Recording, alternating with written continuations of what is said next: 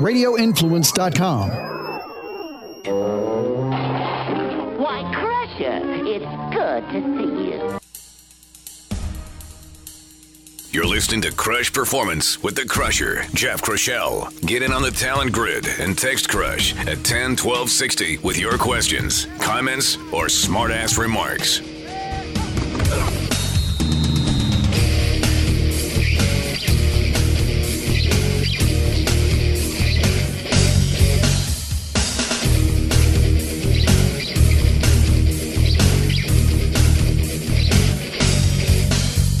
Welcome to Crush Performance, everybody. Jeff Krushell here. Listen, I'm really glad you could join us this week because we got a really big show as the Crush War on Sugar returns with a vengeance. This week, we talk with Crush favorite Dr. Ann de Wees Allen, the Chief of Biomedical Research at the Glycemic Research Institute. If you've heard Dr. Allen on the show before, you know what's in store. Get set for a deep dive into the true science of nutrition and how your body and brain react to the food and beverages you consume. This week, we're going to take a look at why the glycemic index is so important, so misunderstood, and incredibly underappreciated. Why all calories are not equal. A calorie is not a calorie. We're going to get to the bottom of it. And the implications of the glycemic load and the insulin index. Sounds very sciency. Well, listen, all of this stuff is critical for truly fueling performance, and it goes much deeper than we first realized. We're talking about bio and brain energetics, energy metabolism, and the very latest on metabolic coding the science on how your brain and body respond to the fuel you consume. Basically, we're going to cover what you need to know about the food you eat and how it impacts your performance in sport and life in general. And we're going to get some expert advice on things you can do right now to fuel your brain and body for top performance and just for better health. Just feeling better every single day. Because listen, that's what it's all about. And it's really sounds kind of sciencey, but at the end of the day, it's incredibly simple. You just have to know this stuff. And that is exactly what the Crush War on Sugar is all about. Just sharing knowledge, digging down deep, and frankly, visiting with some of the top minds in the world when it comes to nutrition and how your body reacts to the food. So, listen, if you have any questions, comments, or smart remarks about today's show or anything else that's going on out there, you know, this incredible COVID shutdown environment we're all in has been very, very challenging. And you all know that we've been framing it up as an opportunity to attack the things we wouldn't normally get to if it were business as usual. We're all incredibly excited to see professional sports sort of rumble to a start. Fingers crossed that it all goes well. There are so many factors here, so many things to consider, especially when it comes to health and safety. At the end of the day, that is priority number one. It is incredibly important. I think just to society in general that we get sport back up and running. Um, it'd be great if we could all get out and just play sports. We know that a lot of the uh, minor league sports and developmental sports have been shut down across the board. We're seeing tournaments, we're seeing just a few baseball uh, activities going on in certain pockets here and there, but for the most part, um, it's been shut down for all the kids, and it's been challenging for everybody to have professional sports, to be able to sit down and cheer for your team and watch the guys and the girls play the sport at the highest level. That's really important but we have to weigh the pros and cons here. And that's what's going on right now. You see the NHL and the NBA operating in sort of their bubble strategy. And I really like this strategy. I think it might be one of the better ones out there. A little concerned about Major League Baseball. They're going to go uh, with regional teams. They're reconfiguring the, the divisions and who's going to play who. Um, 60 games in what, 66 days, something like that. So it's going to be a tight, compact schedule. Uh, they're really cautioning the guys to be careful, of course. In the stadiums, it's going to be easy to control. It's going to be what happens after the fact. What are the families doing away? And then what are the guys going to bring to the ballpark the next day? A really big challenge for Major League Baseball. I kind of wish they would have looked closer at sort of the performance bubble scenario, like the NHL and the NBA are considering, uh, because it just seems like it's a little more control of the environment. And you could get the families involved here. I know that's a big one. Um, Major League Baseball, there will be players who might be at risk for certain health reasons who won't play but will get paid. Love that. Um, there's also players who just feel it's maybe a little unsafe. Maybe they have a child or a family member who might be at risk and it's just a little too much for them to commit to play. They're still going to get paid. Um, so it's going to be uh, um, uh, interesting to see how it all rolls out. We'll just have our fingers crossed that it goes well. Now we see even before baseball started their training camps, um, players and staff testing positive. Texas, they had some front office people test positive. So people are leery about getting back to the office. They want to work more remotely from home. Cool. Can they do it? Yes, I think so. And if they can, let's get it done. Uh, we also see some of the players and staff from the Blue Jays, the Phillies, and a couple other teams testing positive. Detroit and I think maybe the Mets had a couple positive tests. And as they start testing their players, we're going to get a good idea of who's been exposed. Um, testing is going to be critical, just like it is on a regular basis in society. We have got to test, test, test, and test if we're going to beat this thing. And listen, we have got to be responsible. And that's going to be the big thing for Major League Baseball. When these guys leave the stadium, they are going to have to be incredibly responsible going out to restaurants, maybe going out to a club or or meeting up with family and friends after the games. These guys get done late, you know, they got to wind down, they go do things. They're not going to be able to operate like they normally would. And there's 101 pages that outline all the guidelines, restrictions and rules that MLB and the Players Association are putting in place. It's going to be really interesting to see if they can pull it off. I personally have my fingers crossed. I mean, we see what's happening overseas. We see in Asia, we see Korea and Taiwan playing baseball. And I think there are some crowds even involved over there, social distancing in the stadiums. Uh, we see uh, in Europe soccer taking off. No fans in the stadiums, but they're getting it done. Um, I think it can happen here. I think, you know, the concerning point is, you know, we see, especially in the southern states, a massive spike in the number of cases of COVID 19. And um, that's going to be concerning. Should Major League Baseball avoid those areas where the numbers are on the rise? I know some of the spring training complexes in Florida have been shut down, but I still get back to that bubble, that performance bubble scenario the NHL is looking to, a couple hub cities, get the teams there. Now, they're looking at playoffs. They're not looking at a big total season with the entire league. So it's a little different scenario for both the NBA and the NHL. But there was talk early on about Major League Baseball taking, you know, five or six teams to a certain city and having those teams play a series against each other. When those when those teams are done, boom, they'd go to a different city and they'd meet different teams. At least that way, in a certain city, the fans, you know, the economic impact would be there. Uh, economic benefits would be in the city, especially if they could float around. I don't know if they could do it to 27 cities, but um, if they could think of some way to get this performance bubble to control the environments a little bit more, ah, could it be done? I'm, i know these guys are smart. They've thought of everything. So uh, this is the way they're proceeding. And let's have our fingers crossed. Because listen, I again, I do really believe that having professional sport operating is just good for us. I mean, even if you're not a sport fan, sitting down watching a ball game, you know, watching a playoff game, cheering for your team, the kids, you know, watching their heroes playing. It's really important, especially now with everything else that we're missing. So, um, fingers crossed, everybody. Uh, pro sports is on the way. Let's hope for the best. And if you are out being active, proceed with caution, of course. Uh, and if you've been shut down, again, let's take the let's take the let's frame it up. Let's take our sort of mindset that we've had entire this entire time let's look at this as an opportunity to get better. Look, some of our athletes have come such a long way. We have attacked things that you know we've put off till next off season or that we were looking at to address maybe a year or two down the road. We are so ahead of schedule. I can't wait for some of these athletes to get back into action when the vaccine comes up and when things return to normal and it's going to. Don't lose a day. You know, Jim Fannin a couple weeks ago on our show. What a fantastic couple months we've had on Crush Performance. Jim Fannin said something, though, that's just resonated with me ever since. Never have a day that you haven't had. And what he was thinking about and talking about there was make sure before you go to bed, you know what you want your tomorrow to look like. You know what you want to get done tomorrow. Make sure you know that. If you write it down, write a list, it doesn't have to be detailed. It can be, it can be incredibly detailed. You can even have the times you do stuff on. But if you have a general idea of what you want your tomorrow to look like, you can go to bed at peace knowing that you're going to wake up tomorrow with purpose. That's really important. You should do that uh, regularly. Never have a day that you haven't had. Oh, you'll get so much more done. There's been such great, great interviews. If you want to go back and listen, Chris Woodward, Dr. Joe Baker, all right, we've got Jacques Dallaire, and today, of course, The Crush War on Sugar returns. So stick around, everybody. When we come back, we are going to get into it with Crush absolute favorite, Dr. Ann de Wees Allen, on The Crush War and Sugar right after this. Stick around. You're listening to Crush Performance, your weekly source for sport performance and athletic development information. Get the Crush blogs, podcasts, and performance links at crushperformance.com. Now, back to the show.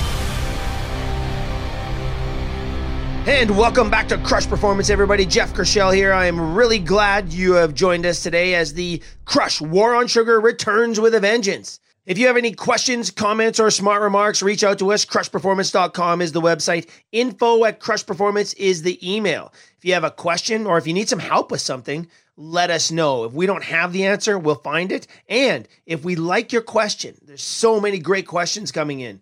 We may dedicate a segment or an entire episode to your idea because if you're having that question, you can imagine how many other people out there are having the same question. And that's what the show's all about. You can give me a follow on Twitter at Jeff Crush. That's Crush with a K. And on Facebook, Instagram, and YouTube, search out Crush Performance and we will hook you up with the world of performance. All right, today, the return of the Crush War on Sugar. It's been a long time coming, and I'm really, really excited for today's show as we introduce Crush all time favorite, Dr. Ann de Wees Allen, the chief of biomedical research for the Glycemic Research Institute. Dr. Allen, welcome back to Crush Performance.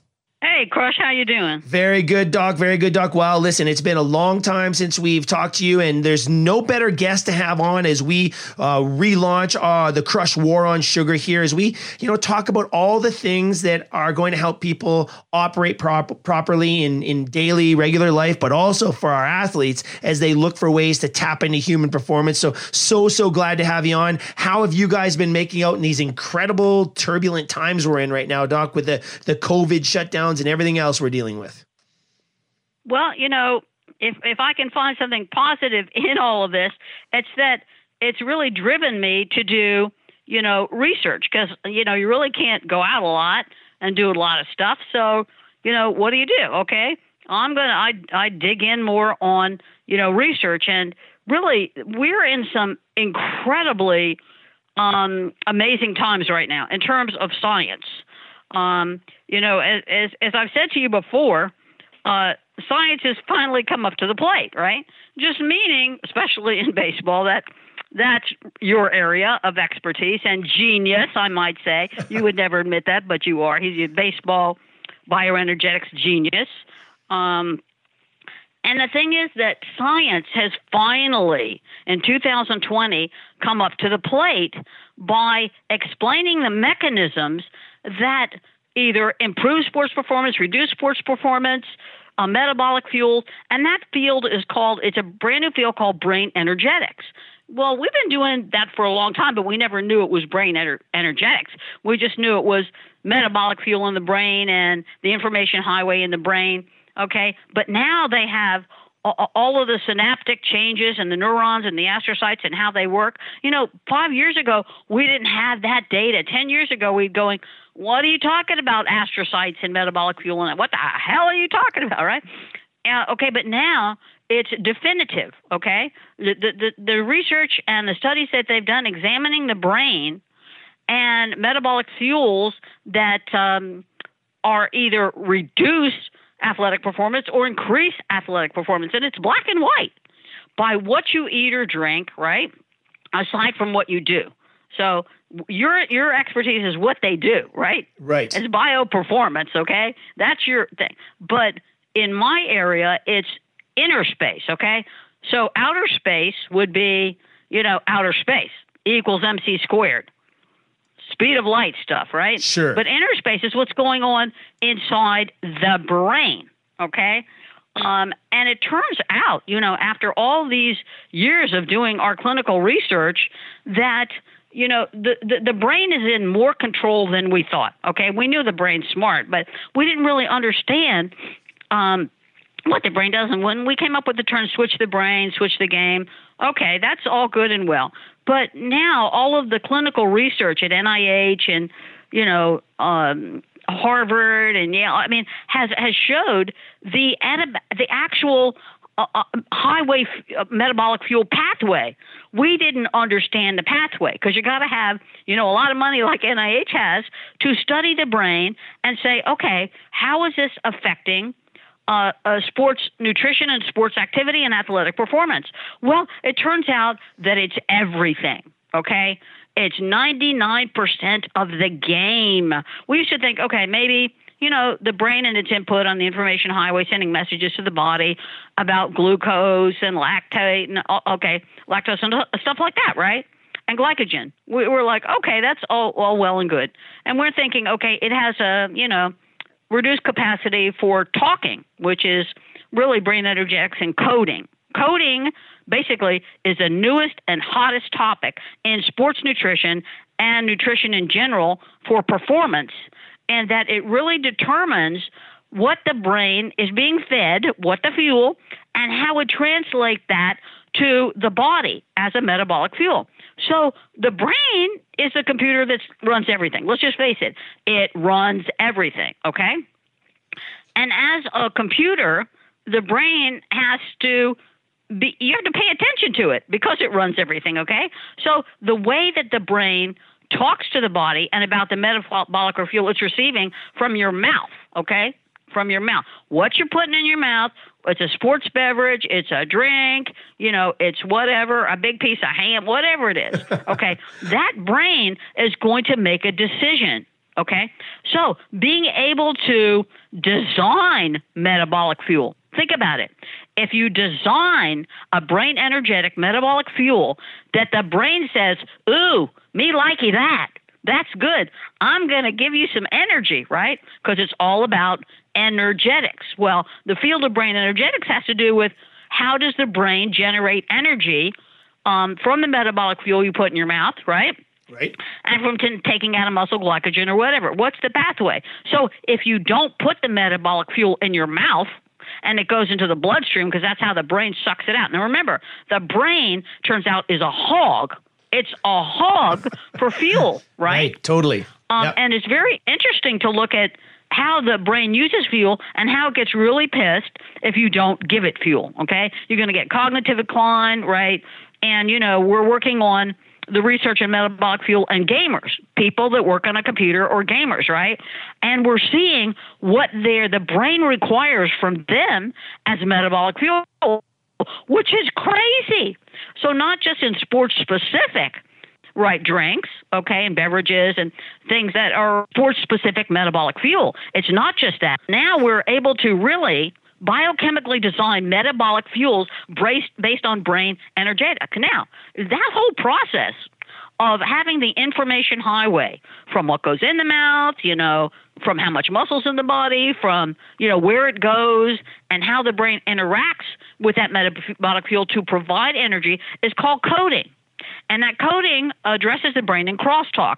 The crosstalk really is, is, is defined as okay, the brain wants this, okay? It's like a spoiled child. Give me my candy, right? right. You don't give the brain its candy, it's going to get mad. Now, how does it get mad? It gets mad by shutting down things, okay? It shuts down energy, it shuts down um, cognitive function. Um, and it, it, as I said, in, in looking at, at the brain scans of MRIs, fMRIs in, in gamers who don't move, right? They're not moving, but they have huge brain um, sucking up of energy, right? Because the brain is using uh, like 20% of all the energy that they take in to fuel what they're doing. Okay, and we have it down to the exact number, you know, how fast it moves, the information highway, and how many calories that these gamers use. But we're talking about an animal a mammal that doesn't move that has to have specific fuel in the brain or they start losing cognitive function. Okay? So, no wonder, look at this. No wonder the best gamers are 16, 17, 18 years old, right? Right. When everything's running really cool and really tight, right? It's running at maximum performance. But if you get into your 20s, 30s, and 40s, right, that, that fuel selection strategy has to be more and more and more important. So now we're talking about an athlete, say a gamer who doesn't move, right, versus you know, a, a baseball, football, whatever, who are moving at at substantially uh, fuel burning rates, right? They've got to have fuel. Now, if the fuel isn't right in terms of fuel partitioning, you're not going to get the results you want in, in sports nutrition. So you go from an athlete who's not moving, sitting in his chair, God knows what he's drinking or eating, right? Probably a bag of potato chips, right? Which is not going to supply any fuel that helps him improve cognitive function. That's great when you're 16 or 17, right? Okay you know. But in a few years, your brain's going to slow down because you're not activating that information highway and giving the brain the fuel that it needs. Now, what's amazing, what's amazing is how the brain communicates with the body. Okay, that right there is the information highway. That right there is is coding, okay? So you have to figure out what is the brain saying it wants versus what are you giving it? What kind of fuel and fuel partitioning are you giving it, okay? So the body needs a kind of separate kind of fuel, okay? Right. Which all have different GLUT pathways, all have different GLUT pathways, which are going to determine its effectiveness, okay, of what you eat or drink is those GLUT pathways, which one they take and how fast they are. Now, with the brain having 86 billion neurons, which are nerve cells, right? They communicate with each other by sending chemical and electrical signals. So each neuron is connected with other neurons that across tiny junctions called synapses, right? So this information highway um, which moves, this is fascinating, it moves at a rate of between one mile per hour to 268 miles per hour. Well, I would prefer the 268 miles per hour in my brain, and I'm sure you would too. And athletes need that faster response time right from fuel because what happens? Somebody throws a ball and the pitcher throws the ball. Somebody's got to hit that ball. If you don't see that ball coming, and that's all cognitive function, right? How fast the ball is coming, how close it is to you, how can you hit that ball, right? That's all about baseball. You don't hit the ball, what's baseball? People stand there, they don't hit the ball. That's going to be boring, right? right? That's pretty boring baseball. Nobody's going to that game, that sad sack game, right? so the whole point is okay, in athletes like baseball players who are really, really good, Babe Ruth, okay, this is evolutionary genetics, right, in the brain um, his ability to utilize fuel and have it cross the synapses into utilizable fuel and cognitive function that says, if you think baseball players do need cognitive function, you crazy. Because that is one of their number one um, performance criteria for hitting that dang ball. Sure. Right? Sure. Throw the ball. How fast can you see it? Can you see how fast it's coming? How fast do you think it's coming? How can we hit this ball? All of that is cognitive function. Muscle, the muscle involvement doesn't happen until they actually hit the ball. Yeah. Okay. It's interesting, right? So, yeah. If that information highway isn't giving the muscles the fuel it needs, right? You don't hit the ball very hard. But more importantly, if you're talking to the the brain and brain energetics, you better have that brain working at maximum capacity. It doesn't matter what sport you're in. It doesn't matter. You have to have that increased capacity um, for lipid oxidation in the muscle mitochondria to be able to do anything. Okay? So if you're looking at all of that maximal substrate fluxes, okay, that are going on between the brain energetics conversation, coding, so to speak, between the brain and the body, you better have your act together. Now, what if you're a gamer? What if you're, what if you're in professional, what if you're in the MLB, right? Okay? What if you what if you're one of the top baseball players in the world? Does it not make sense to have a pre-designed metabolic transport system of fuel that fuels the brain and the brain highway and the GLUT system for maximum response time? It makes total sense. It makes total sense. And I think it's one of the things that has been missing from day one here. And you know, the interesting thing, this is kind of like a spiraling effect here because there's one thing we know about the brain.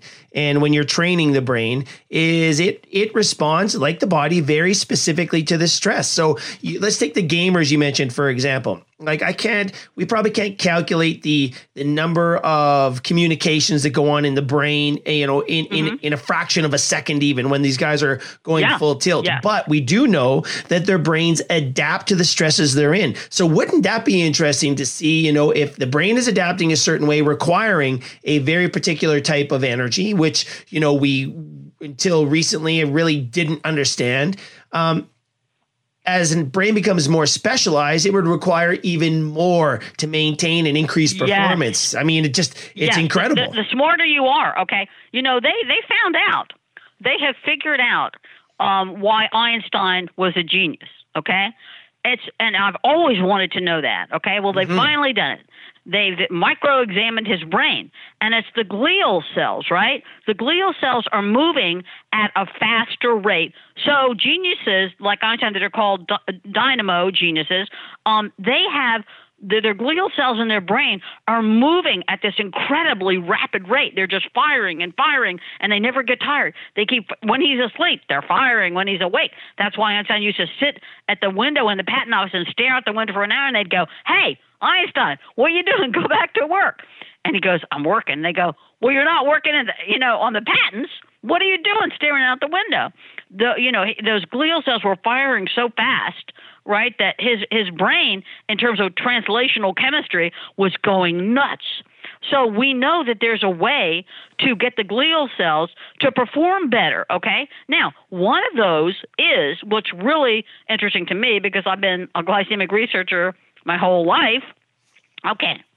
So, when you talk about uh, the GLUT transporters of sports drinks or, or whatever you're drinking, but particularly like in sports drinks, okay?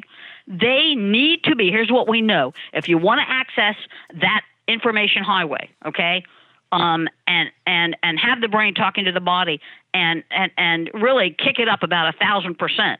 You have to use a GLUT transporter that is not insulin dependent, okay? Mm. And those that are not insulin dependent, okay, which really screw the whole thing up, the body and the brain, are those that have a low glycemic blood sugar status, okay? So the metabolic actions um, of a proper fuel in a sports drink, especially a sports specific drink, one for baseball, one for football, whatever, one for gamers, okay, include the extrusion or the sucking up um, of of fuel from the blood, right, on different GLUT pathways, right? Which right. are I, one of the best ones is an isoform pathway. But the whole point is it has to be low glycemic. Now, here's here's here's some really cool stuff, okay? You want to talk about let's get this backed up. Okay. United States government website, okay? clinicaltrials.gov. The National Institutes of Health, NIH, the U.S. Library of Medicine, published at a government clinical trials website high glycemic elicits hormonal events that limit availability of metabolic fuels.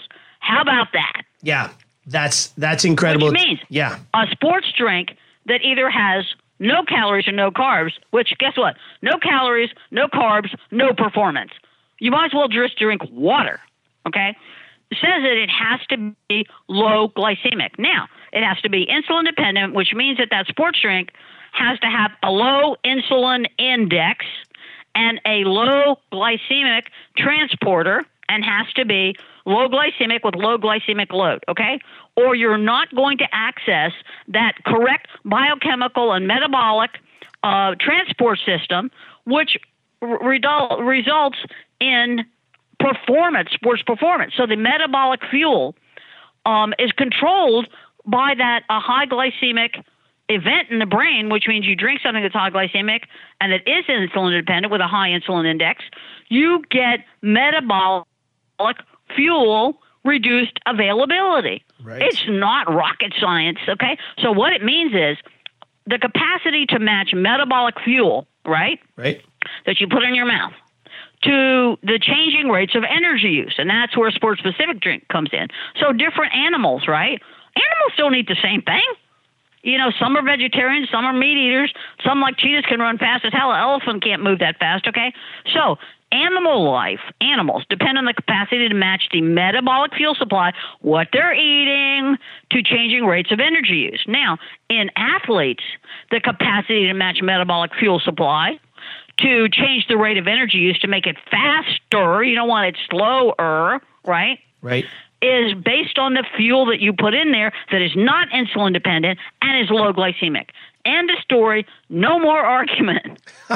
well, you're not going to get any arguments for us. We're talking with Dr. Ann de Wees Allen, the chief of biomedical research at the Glycemic Research Institute. Listen, over 30 years of board approved clinical trials and tons of other incredible work being done. Doc, it's always fascinated me um, this lack of understanding uh, when it comes to the glycemic index. I've been acutely aware of the glycemic index now probably for 20 plus years. You've been uh, one of the groundbreaking researchers on the glycemic index. For our listeners who don't understand what it's all about, here's an interesting story I want to tell you, Doc. You know, um, because we're we've been working on some very very interesting uh, um, um, products and and some solutions and strategies for our athletes, and one of them revolves around the glycemic index. Talking to some of the nutrition nutritionists for professional sporting teams. You know, we had one one um, um, nutritionist uh, kind of jokingly say, well, hey, this is low glycemic. What is this, a Sunday afternoon? Looks more like a Sunday afternoon tea drink, low glycemic, than it does a performance drink. Just an incredible lack of understanding out there when it comes to the glycemic yeah, but index. Aside from that, I would have ripped her head off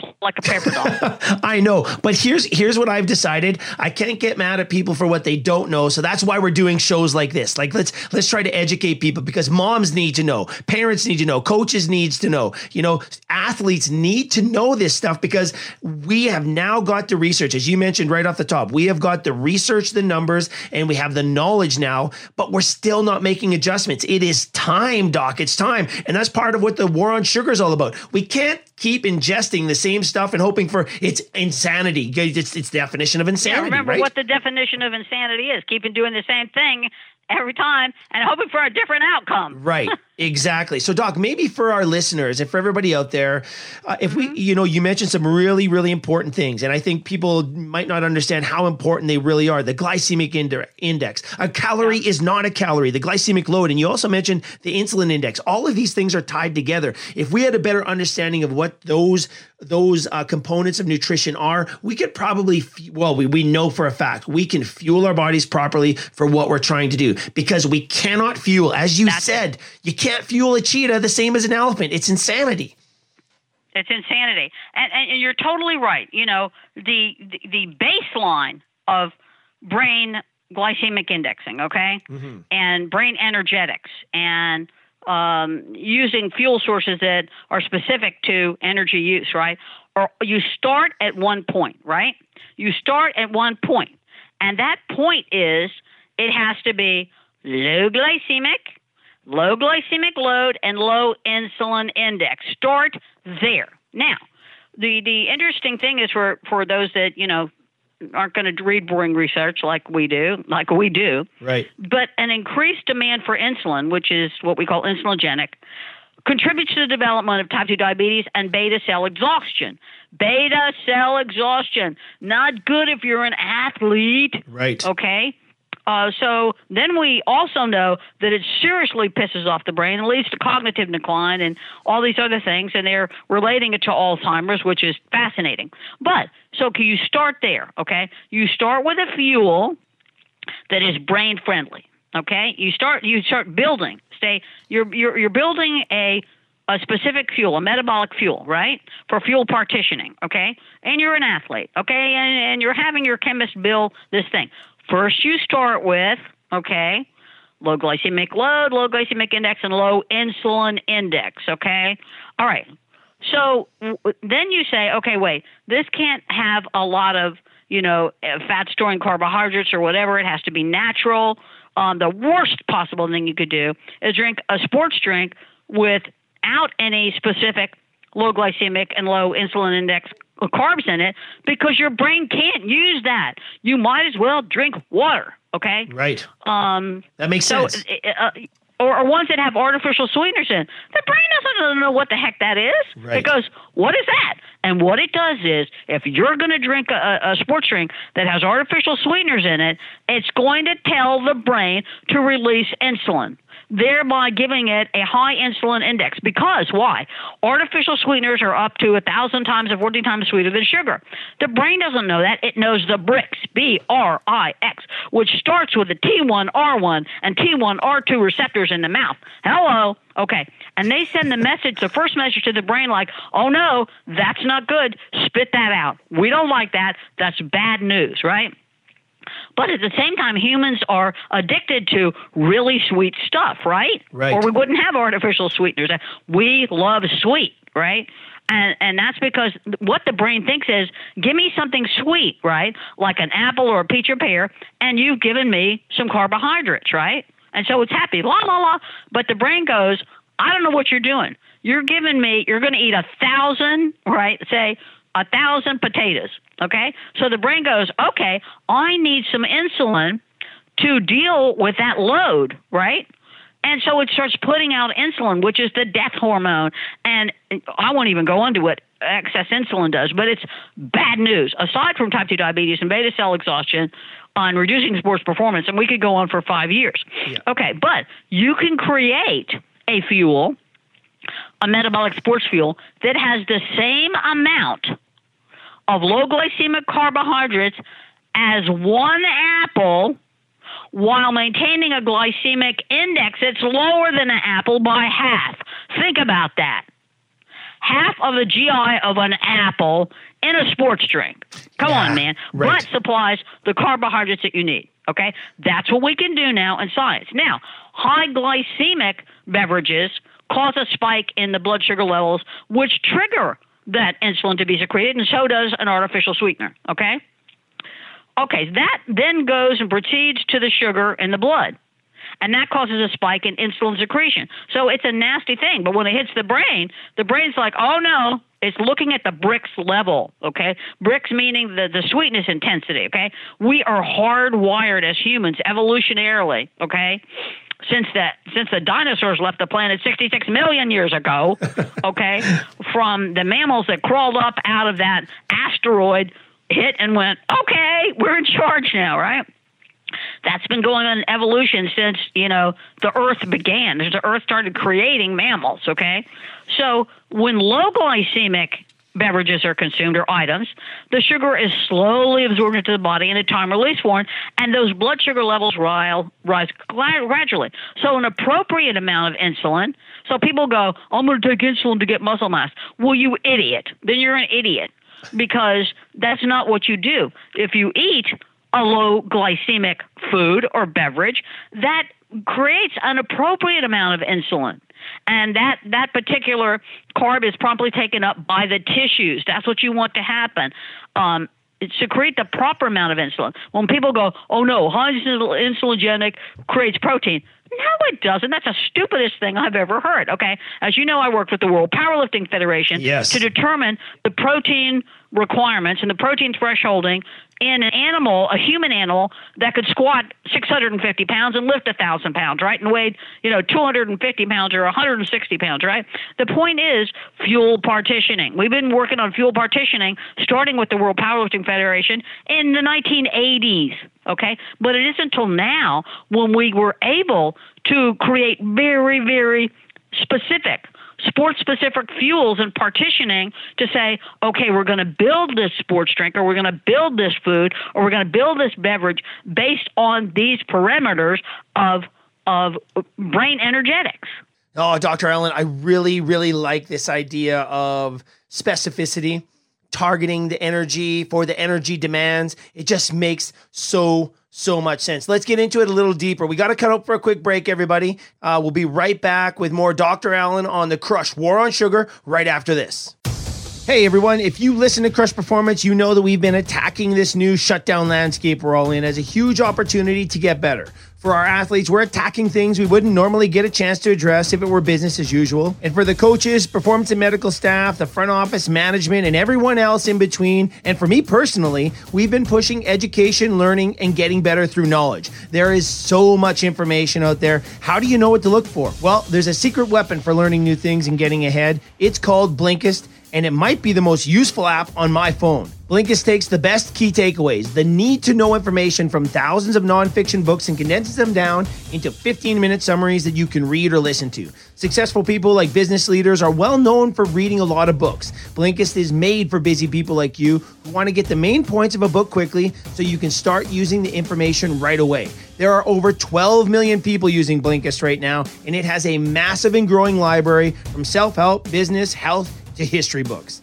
Blinkist has the latest titles from bestseller lists and the classic nonfiction titles you always meant to read but never had time to. For us, Blinkist has been an important part of our performance toolbox. They have 27 nonfiction book categories with over 3,000 titles of some of the best regarded must reads ever published, and they have range with books on mindfulness, leadership, motivation, or if you just want something new and interesting, Blinkist has you covered. Take leadership, for example, something we're very passionate about. If you search leadership on Blinkist, you'll get introduced to incredible titles like Leadership Strategy and Tactics, or The Leader's Greatest Returns, or titles like Future Shaper and The Languages of Leadership. And each title has a fantastic summary that's broken down into quick information packed blinks that you can read in 12 to 15 minutes. We love everything about Blinkist so much we want you to give it a try as well. So here's what we'd like to do. Right now, for a limited time, Blinkist has a special offer just for our audience. Go to Blinkist.com slash crush and try it free for seven days and save 25% off your new subscription. That's Blinkist, spelled B-L-I-N-K-I-S-T, Blinkist.com slash crush with a K to start your free seven day trial. And you'll also save 25% off your subscription, but only when you sign up at blinkist.com slash crush. You know, we're huge believers in the power of thinking big. Blinkist has big ideas in small packages. Check it out and start learning now. And stay tuned, there's more Crush Performance coming right up. If you have any performance questions, comments, or smart remarks, text Crusher at 101260 and follow him on Twitter at Jeff Crush. Now, here he is, the Crusher. Welcome back to Crush Performance, everybody, and the Crush War on Sugar. If you have questions, comments, smart remarks, reach out. CrushPerformance.com is the website. Info at Crush Performance is the email. We answer every single message we get, so do reach out. Today, we are talking with Dr. Ann Allen, Crush favorite. And Doc, uh, just before the break, such an incredible conversation. And I like the idea of this because this whole idea of being able to target and calibrate uh, the energy um, really goes along with something we're we're approaching right now. This idea of of you know taking the different athletes and fueling them the way they should be. Again, goes back to that idea yeah. you can't fuel yeah. each athlete the same way, but you cannot use the same fuel source. It's not a matter of just using less of one one fuel source, that doesn't give you the right outcome. This is a, actually a pretty complicated game we're talking about, but the fact is it's doable.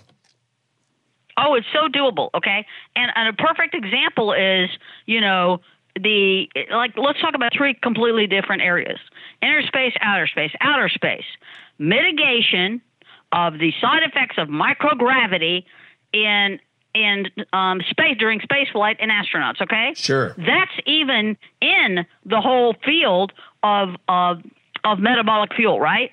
That is it addresses. And now you go from that from astronauts and um, microgravity over all the way to gamers, right?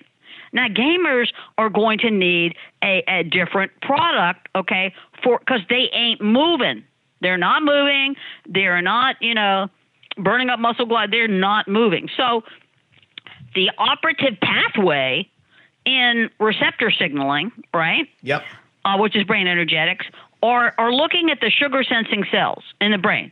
And that participates in glucose homeostasis, which is big, and the regulation of glucose transporters, okay? And we're not talking about glucose that you drink, because that's out.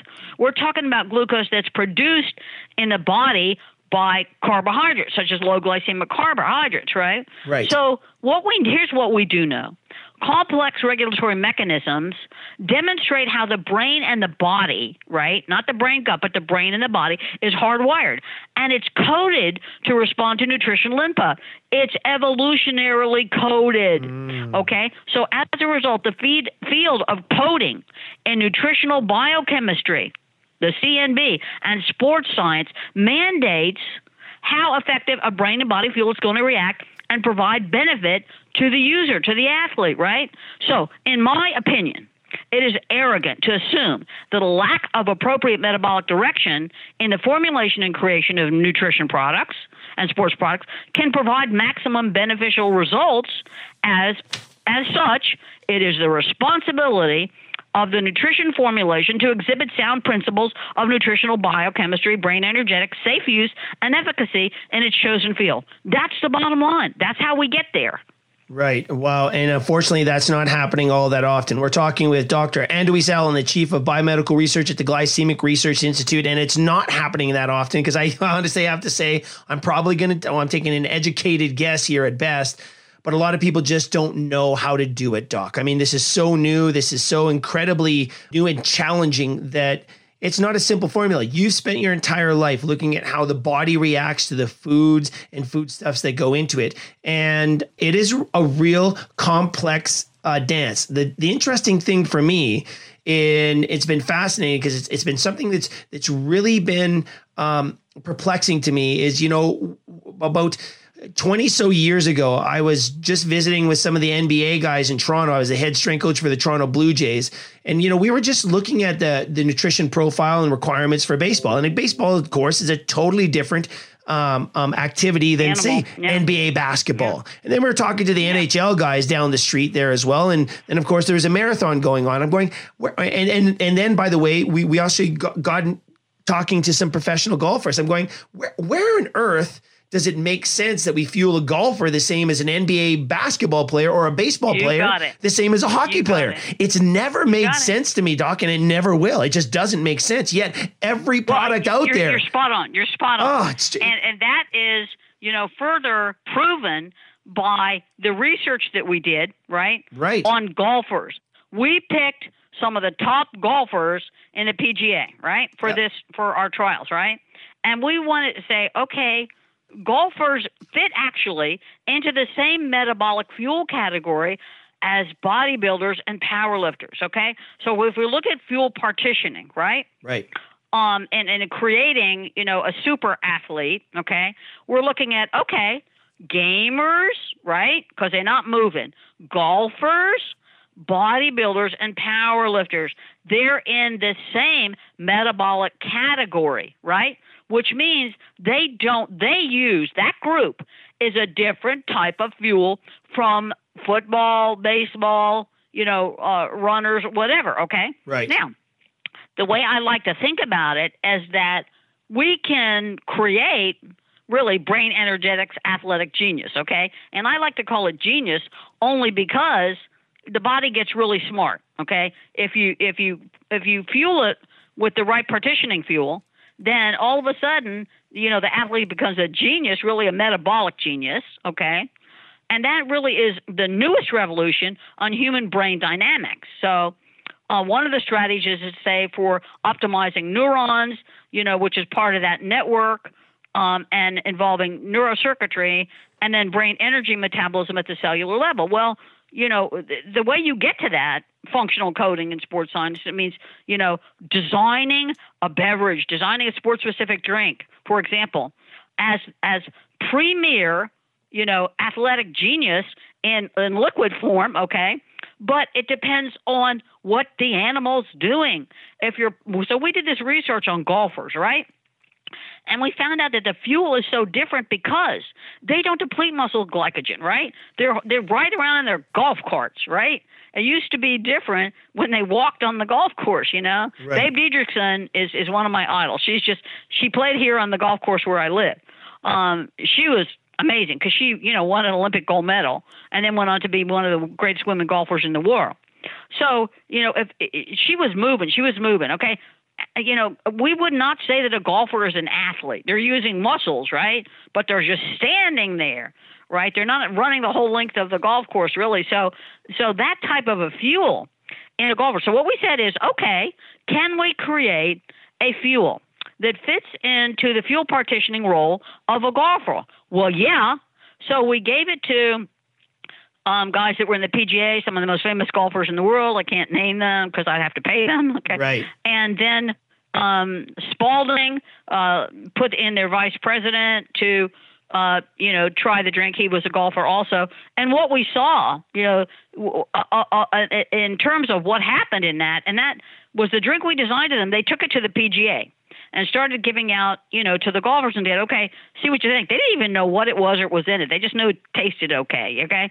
Um, and they drank it. And so, you know, we, we they said, oh my God, oh, is this stuff legal? You know, is this a drug? what, what, what's going on? Because we, what we did was focusing on improving their cognitive function with a fuel they could use as energy, right? Yep. But also for cognitive function. So they had more energy, they had better cognitive function, hit the ball better. Now, the guy from Spalding did a hole in one at Um, I, I don't remember. Do you remember what else I've talked to you about that? It was Yeah. some incredible distance. yeah, it was one of the longest drive. Was it a longer drive competition? One And- of the longest, Yeah. And, right? And then he did it all also in Asia. Yeah. he had the longest drive in the history of golfing, and you know, even to this day, he's drinking that drink. He calls me up and goes, "Doc, make me up another round." You know, okay. So we know that it works. Right. We've done it in the largest grazing animals in the world, which is World Powerlifting Federation, and they got plenty of muscle mass. Okay, let's let's,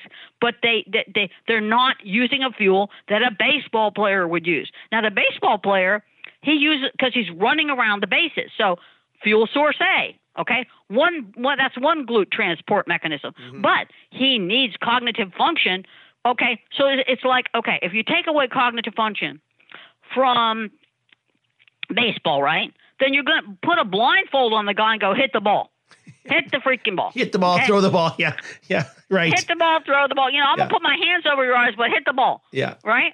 So that's what you're doing to the brain. You're putting this, you know, net over the brain that goes, what? I just want to sit on the sofa because I, you know, that's what I want to do. Um, so it, it, it's like that. So in the human brain network dynamics of neurocircuitry, what's the beauty of it is now we're available, okay, Right. to available to produce these metabolic transport systems in a drink that are completely natural. Why? Because the human brain and body are are what do they, what do they normally do? They are going to make fuel out of what's on the earth. What you can find on the earth. Fruit, vegetables, right? We're cuz we're talking about carbohydrates. That's, you know, the basic thing in fuel partitioning is low glycemic carbohydrates. So fruit, vegetables, you know, things like that.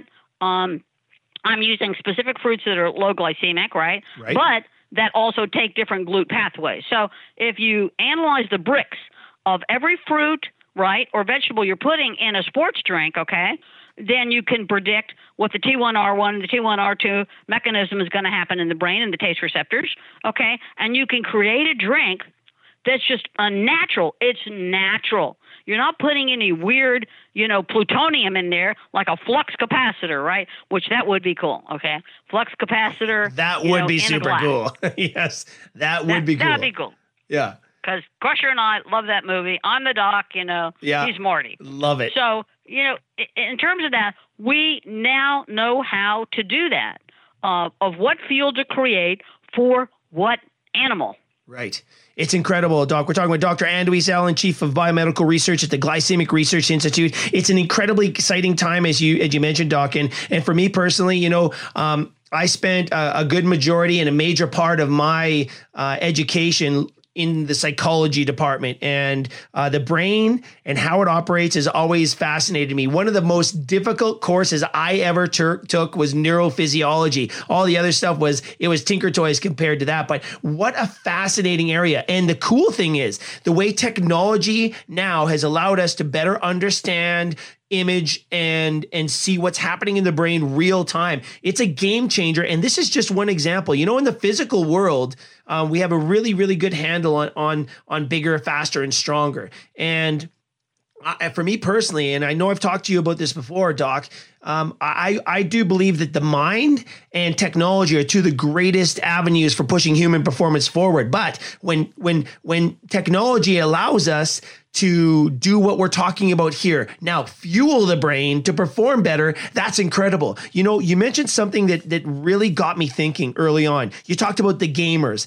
And then you were talking about Einstein and how Einstein would sit at his window and just contemplate and think. And you know, I've seen I've seen some of those. You know, we've talked to like Judith Polgar, one of the greatest uh, female chess players ever. She would say, and and some of the gamers too. We've actually had conversations here recently with some of the top gaming teams. And after a session, you know, as you mentioned, they're sitting there not doing much, just thinking. They are exhausted like our marathoners after a marathon, right? Yes. That's how much energy yeah. they're yeah. using, right? Isn't that isn't that fascinating? Yes because the brain is a glutton, right? right? Yeah. And the brain has to run on that thinking fuel, okay? The thinking fuel, okay? So what's really interesting about that, and if people want to read about that, what's really fascinating is neural basis of video gaming, a systematic review. Okay, come on, you probably won't read it, but oh my God, it explains like which game you play and you know how your brain is responding to that. It's like, oh my God, whoever thought about that? But what we didn't know, okay, we didn't know a lot of stuff like astrocytes and endothelial cells and how they talk to each other. That's coding, right? right? How do they talk to each other? And how do you create a drink that makes them talk to each other? How do you do that? Well, what's fascinating that we never knew was that the brain, and this is crazy. When I told you this, you went, because you you you know probably more about ATP than anybody in the world. Okay, you you are a scientific genius in baseball, right? you, that's what you are. But okay, you you went what? When I told you this, I said, okay, Crusher, get a load of this. The brain uses 5.7 kilos of ATP per day. The brain, and guess what? And that was based on quantitative image, imaging right. of energy and expenditure in human brains. We ain't joking around, right? So it's like, and that's when the brain, when it's just sitting there, when it's sitting there in a it's resting not moving. state. It's not, yeah, it's not like you know in the lab working. All right, so right. if we can take somebody like Neil deGrasse Tyson, right, the, the the most brilliant astrophysicist in the world, right, and and then we combine him with a chemist. Okay, now you got something right there. Okay, so in, in terms of the brain using ATP, it's like, what? Okay. So, right. for example, in a gamer's drink, uh, the brain, which is unlike any other part of the body, it just stands alone, runs exclusively on certain fuel. Okay. Because of what's called strenuous cognitive activities in the brain. All right. And they require carbohydrates, right, for memory formation. Now, if you ain't got no memory, you ain't a gamer. Okay, you you ain't you're gonna fail, right? Okay.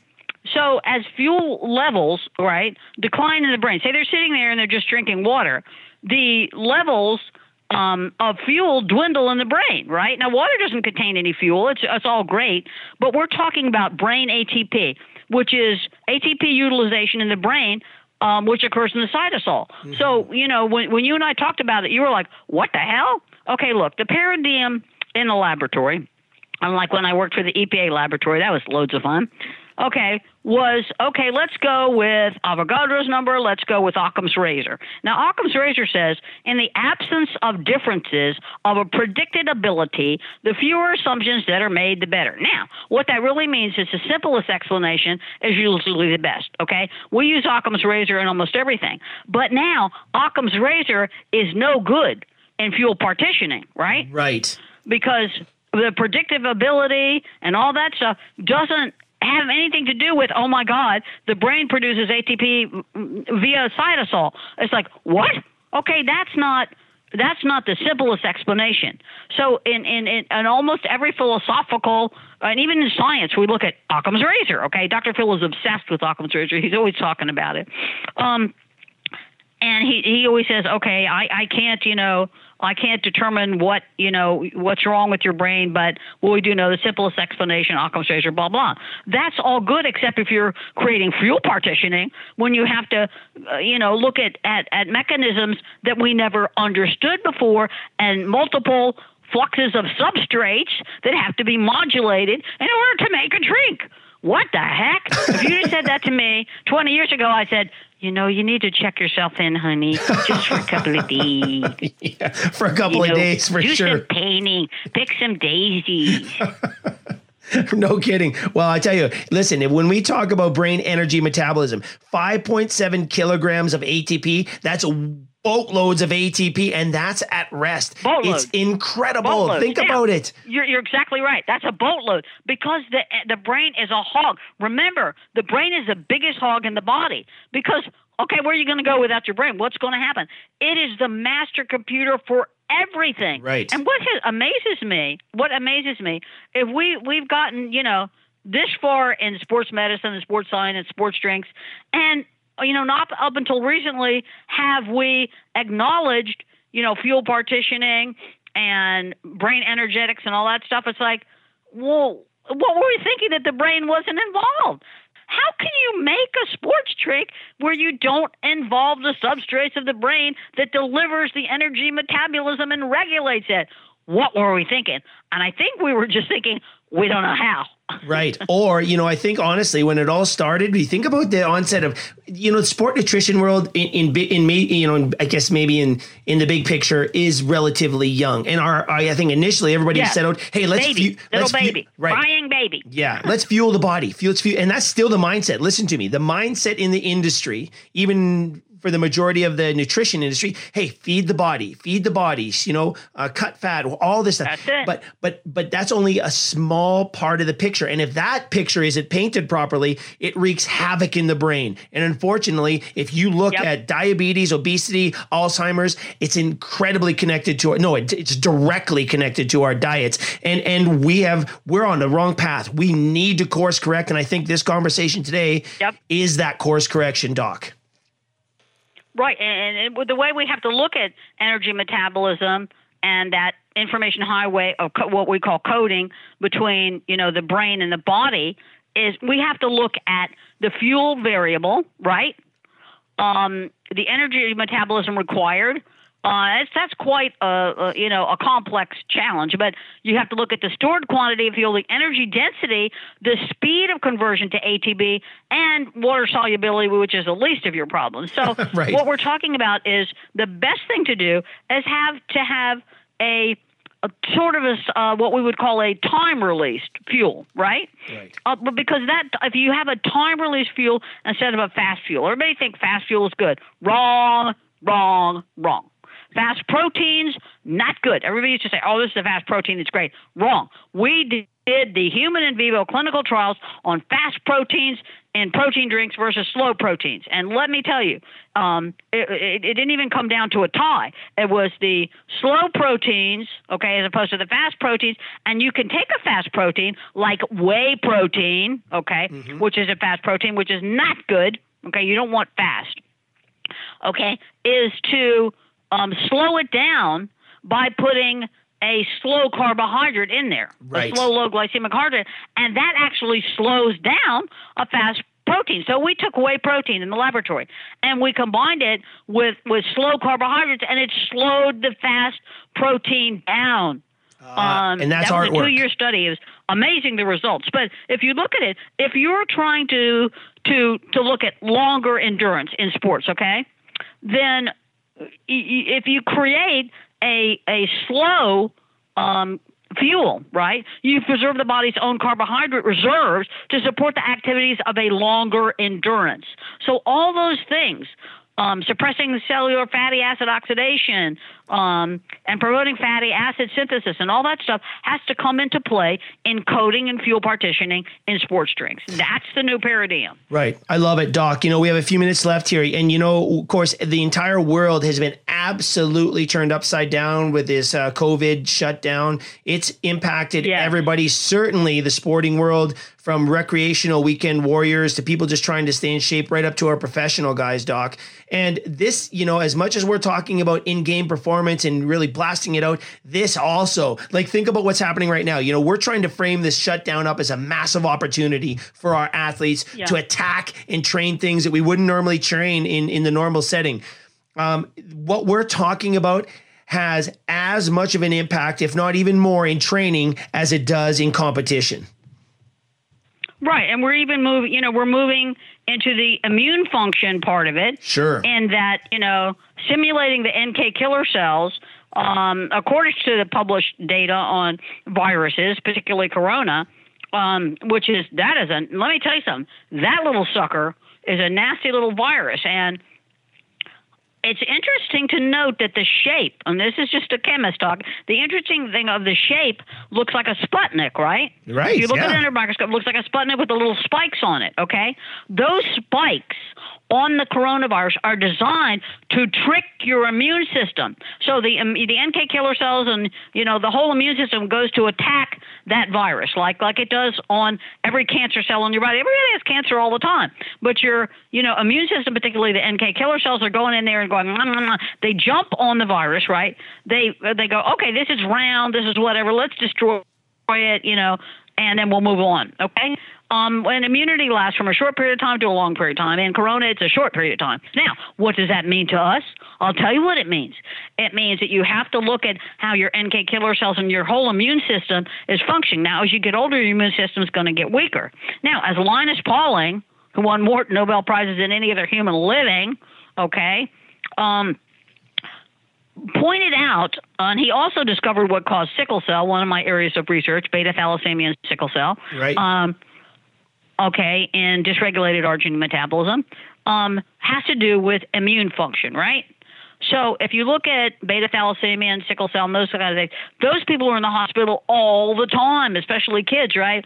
Because they can't increase their arginine levels in their bloodstream because of the shape of the sickle cell, the shape of the sickle cell, which is meant to combat malaria in Africa. Great, that's great, it does, but the side effect is that it causes dysregulated arginine metabolism. Now, that kills your immune function. So, here's some things we can do, okay? Right. Some things we can do is take, you know, um, vitamin C, not time released, okay?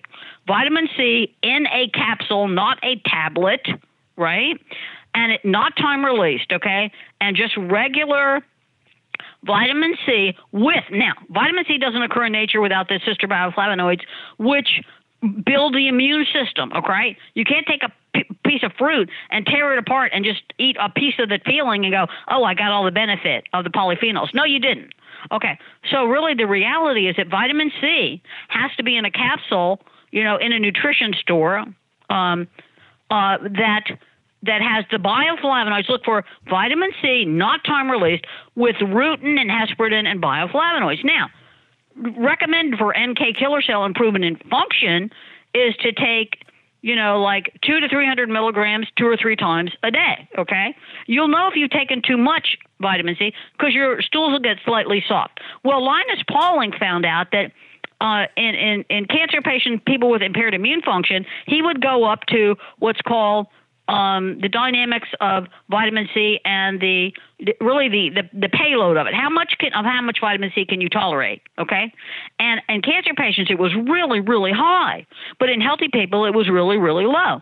So you know if you take too much vitamin C. If it, you get slightly soft stools, and they found out that if you get slightly soft stools and you back off by about a gram of C, that's where you should stay. So the vitamin C and the rutin and the bioflavonoids. The other thing is just go to Walmart and get some frozen fruit. Why? Because the bioflavonoids in fruit, fresh fruit, degrades in the grocery store on as it's sitting there. So don't even let me go into the calculation of how much the bioflavonoids degrade sitting in the grocery store. I don't have time for that. But just get some frozen low glycemic fruit, blueberries, cherries, blackberries, anything with the word berries in it, right? And then take that, okay, and put it in a blender you know, with um, some peach or pear juice, some low glycemic thing, or even you can use uh, non-fat dry milk, okay, or Mm-hmm. any low-fat milk, and, and make yourself a protein um, smoothie that helps your immune system because the arginine in the protein, right, such as low-fat milk or whatever. Now, it doesn't occur in in almond milk or or soy milk. Do not drink soy milk. We'll go into that later, okay? Drinking soy milk increases your risk of breast and prostate cancer. Don't have time to go into that. But the almond milks are thing don't have that arginine in them that a regular dairy product would have. Another thing you can do is take yogurts or even fruit flavored yogurts that have low glycemic fruit in them, anything with the word berry, and mix that with your frozen fruit, right? I, Walmart, I don't, I don't have anything to do with Walmart except I did some research for them, uh, very significant research, but we won't get into that. um, but their their fruit has a very high level of bioflavonoids because they flash freeze it really quick. Okay, so frozen fruit in the blender with a little bit of water or peach or pear juice. Okay, as long as it doesn't have a high glycemic fruit uh, juice in it, right? Like grape juice. Okay, and then put some um, some yogurt in it or some type of a, a dairy protein in it. Okay, and blend it up, and you have a great immune drink that's practically free. You don't have to go buy something; you can make it yourself. I love it. I love it, Doc. And that's so important in this day and age. And that's something that I think it's not going anywhere. We need this type of information out there. So, such great stuff. I really, really appreciate all of your work, your research, and all your insights, and and of course the, your messages as well. Just so good. And and again, Thank to you. kick off again the uh, crush war on sugar. There's no better way than with Dr. Ann de Wees Allen, Chief of Biomedical Research for the Glycemic Research Institute, Doc. So moving forward we're going to encourage people to reduce the amount of sugar that they consume. We're going to have them be very conscious of the carbohydrates they're they're using and get out there and just be active and, and, and take care of themselves, Doc. And go with low glycemic. Low glycemic across the board. And that's sometimes mm-hmm. if you don't know what to look for, that's sometimes pretty difficult, but but stay tuned and we'll help guide you through all that.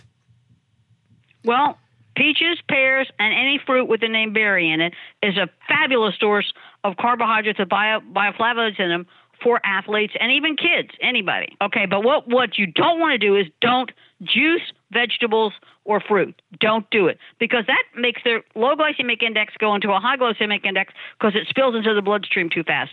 No juicing. Yeah. Yeah. And stay natural with your sweeteners. Let's just face it, that is just becoming a rule of thumb out there. And we talked about it today.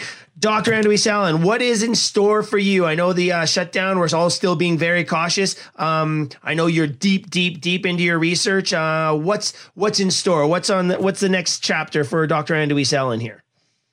Uh, creating um, brain energetics um, fuels such as sports sports specific fuels, right? Yep. Um, understanding what the formulation needs to look like, what needs to be in it, how much of every ingredient needs to be in there to accomplish, you know, what we're trying to accomplish in the information highway between the brain and the body.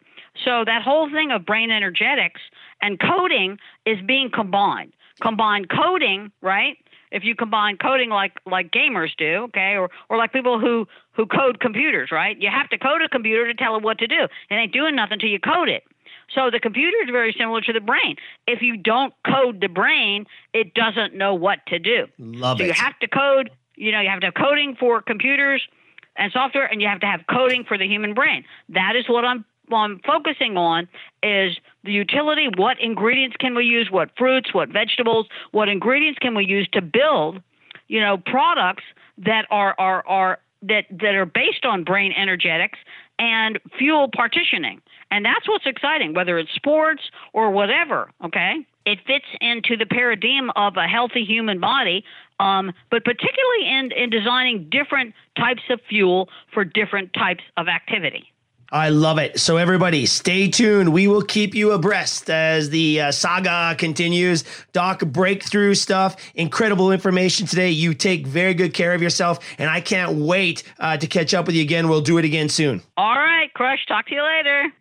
And there you go, everybody. Dr. Ann de Wees Allen, just telling it like it is. Listen, there is no question that you need to understand the principles here if you're going to move forward with purpose. And for nutritionists, dietitians out there, if you're not considering or if you don't at least understand the glycemic index, the glycemic load, the insulin index, and how the different foods react and respond in the body, you shouldn't be in the nutrition business. There's a new sheriff in town and it's bioenergetics. Listen, it, it was almost 20 years ago. I think I mentioned it in the interview with Dr. Allen there uh, when we started thinking about this I was over and I was a head strength coach with the Blue Jays at the time, and we were over um, with the Raptors. They were just doing their shoot around, and we just got talking to some of their performance guys about you know their daily nutrition. They were asking us about what supplements we used. I asked them what they supplements they use, and it was like a, a week later I was talking to the NHL guys and sim similar question. And it just dawned on me because we had the marathon going on and we had some pro golfers that we were associated with at the time that we were talking to. And I was just looking at all these nutrition profiles, these nutrition programs that are put together. And the, the similarities were absolutely eerie. It's like um, they were almost cut from the same cloth, so to speak. And, and it bothered me. And that was when I first started considering, you know, where does it make sense to fuel a baseball player like an NHL hockey player or an NBA player. It doesn't make sense. And it's not just a matter of less of this sugar or less of this carbohydrate and more over here. So basketball guys use more. So let's use more carbohydrates. We tried that. We did the test. We checked the blood. And that's actually how I ran into Dr. Allen years and years and years ago. It's like one of those ultimate collisions where biochemistry meets physiology. And you know back in the day that was that was the big that for me that was the big push for advancing human performance because we could train. We knew about training. We say it on the show all the time. If you want to get faster stronger uh, we know about skill acquisition talent development. We know about this given time. And a subject a player athlete that wants to put in the work and effort um, we can there, we can find out how good that athlete can become. But when we started matching up the biochemistry through nutrition, 24 hours a day, by the way, uh, with our training and the different phases of the year and the different types of training, oh, well, our results went through the roof. Absolutely through the roof. But the science now has gone to new levels. And Dr. Allen's conversation today just really reinforces that we need to stay on top of it. Now, you don't need to be the scientist. You just need to have a really good understanding of what's important. And it is important that you put the right fuel into your body. And again, it can sound really sciencey, right? So um, she makes the analogy of how, you know, like uh, I'm a huge Back to the Future fan. And Dr. Allen makes the analogy there. Like I, I call her Doc all the time. Uh, when we get into our deep conversations, and it, you know, when she was talking about the amount of energy, actually, um, here's a great comparison. Here's a great comparison. Here's a clip from our conversation with Dr. Allen. Listen to this. What's fascinating that we never knew. Okay, you, you went, what? When I told you this, I said, okay, Crusher, get a load of this. The brain uses 5.7 kilos of ATP per day. The brain. And guess what? And that was based on quantitative image, imaging right. of energy and expenditure in human brains. We ain't joking around, right? So it's like, and that's when the brain, when it's just sitting there, when it's sitting there. Okay, and here is one of my favorite all time scenes from Back to the Future, where Marty and Doc Brown are looking back at one of the videos from the future uh, to figure out how to fix the DeLorean in the time machine. And this is how it goes down. No, no, no, no. This sucker's electrical. But I need a nuclear reaction to, to generate the 1.21 gigawatts of electricity. What did I just say? The flux capacitor stores. this sucker's electrical. But I need a nuclear reaction to, to generate the 1.21 gigawatts of electricity. 1.21 gigawatts! 1.21 gigawatts! Great Scott! What? What the hell is a gigawatt? oh, so good. That is just such a great comparison. Just imagine Dr. Allen dropping on me the first time I heard this, I was just like Marty. What the hell is a gigawatt? Of course, we know what ATP is. Like it's a very important part of fueling the human body. It's critical. That's what the main power source is for the human body. But I didn't know. We know that the brain was an absolute glutton for energy, but 5.7 kilograms of ATP per day. And that's when the mind is at rest. Now imagine, as Dr. Allen mentioned, those um, those uh, gamers, the video gamers, or people working at a computer. You know, there's not a lot of physical activity going on, but the brain is firing on all cylinders, especially for some of those games. Now, add in sport where the brain is firing full tilt and there's actual physical demands. If you don't supply the right energy, whether you feel it or not, you are not operating at your highest level. It's not possible. It is not possible. Such a great great discussion today. and you know how Doc Brown and Marty had to rewind. Hey, what did I say there? What did I say? 1.21 gigawatts. um, that's something I will do with this show with Dr. Allen. Rewind it. So I'm going to encourage you guys as well. Please share the show. This is an important conversation. The Crush War on Sugar will continue, but this is what it's based on. Sugar is literally destroying potential and it's destroying our health as well. So uh, we take it very seriously. All right, we got to wrap it up. A big show today, super long, but I think it was worth every single minute. I want to thank you guys for tuning in and thank you for sharing the show, family, friends, teammates, uh, fellow coaches, administrators, employers, wherever. This is an important conversation. Um, and also want to thank Dr. Ann de Wees Allen for her great, great information. It is groundbreaking stuff, truly is. And we're glad to be able to share it here and work with Dr. Allen as well. So that'll do it for today, everybody. Coming up in the next few weeks, we are going to talk about the return of sport. We're seriously going to get into the return for baseball because we're going to be watching with great interest. We're going to be talking more about talent, talent development, and of course, one of our main topics for 2020 is the downside of early specialization. That'll be coming up in the next few weeks as well. So, thanks again for tuning in today. Now, get out there, get better, and we'll talk to you next time right here on Crush Performance. Goodbye now. Don't forget to ride. This is a place for my head quick fix on Radio Influence. This week, we're talking to pro wrestler and actor Aaron Stevens, the artist formerly known as Damien Sandow from the WWE. What am I doing? I was internalizing everything, internalizing everything. And, um, you know, I, I've actually never disclosed this on an interview before, but I, I was at a point where I had such a low opinion of myself. You know, I had pushed people closest to me and was pushing them away. And it was not because I didn't love them. It was because I didn't think enough of myself. You know, it was like, I don't deserve anyone. I'm this, I'm that, I'm nothing. Because I had equated everything, every bit of my existence with who I was or how someone was treating me. Um, and that to me, you know, that's, I don't believe in regrets in life.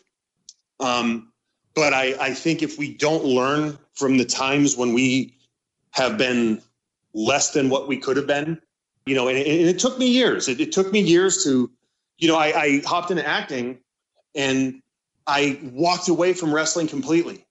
I, I just said, I can't deal with this anymore. It was such a bad taste in my mouth. And, you know, that wasn't the best decision because there was, I left no room for healing, you know, in terms of that I don't want to call it a wound, but you couldn't get you. That, you never found your closure. No, I didn't. And you know, as as I kind of learned to be better with myself, to forgive, um, you know, forgive myself, which was the hardest thing. And um, you know, I, I've had some great opportunities. You know, some acting roles started coming up, um, and then you know, Billy Corgan, um, you know, the guy from the Smashing Pumpkins, is uh, who was a buddy of mine. You know, started his league and I kind of I I went there and I it was so strange like how I started to get this closure but at the same time like reignite my love for what this truly is. A Place for My Head with Brandon Thompson and Jerry Petuck can be found on Apple Podcasts, Stitcher, TuneIn Radio, Google Podcasts, and RadioInfluence.com.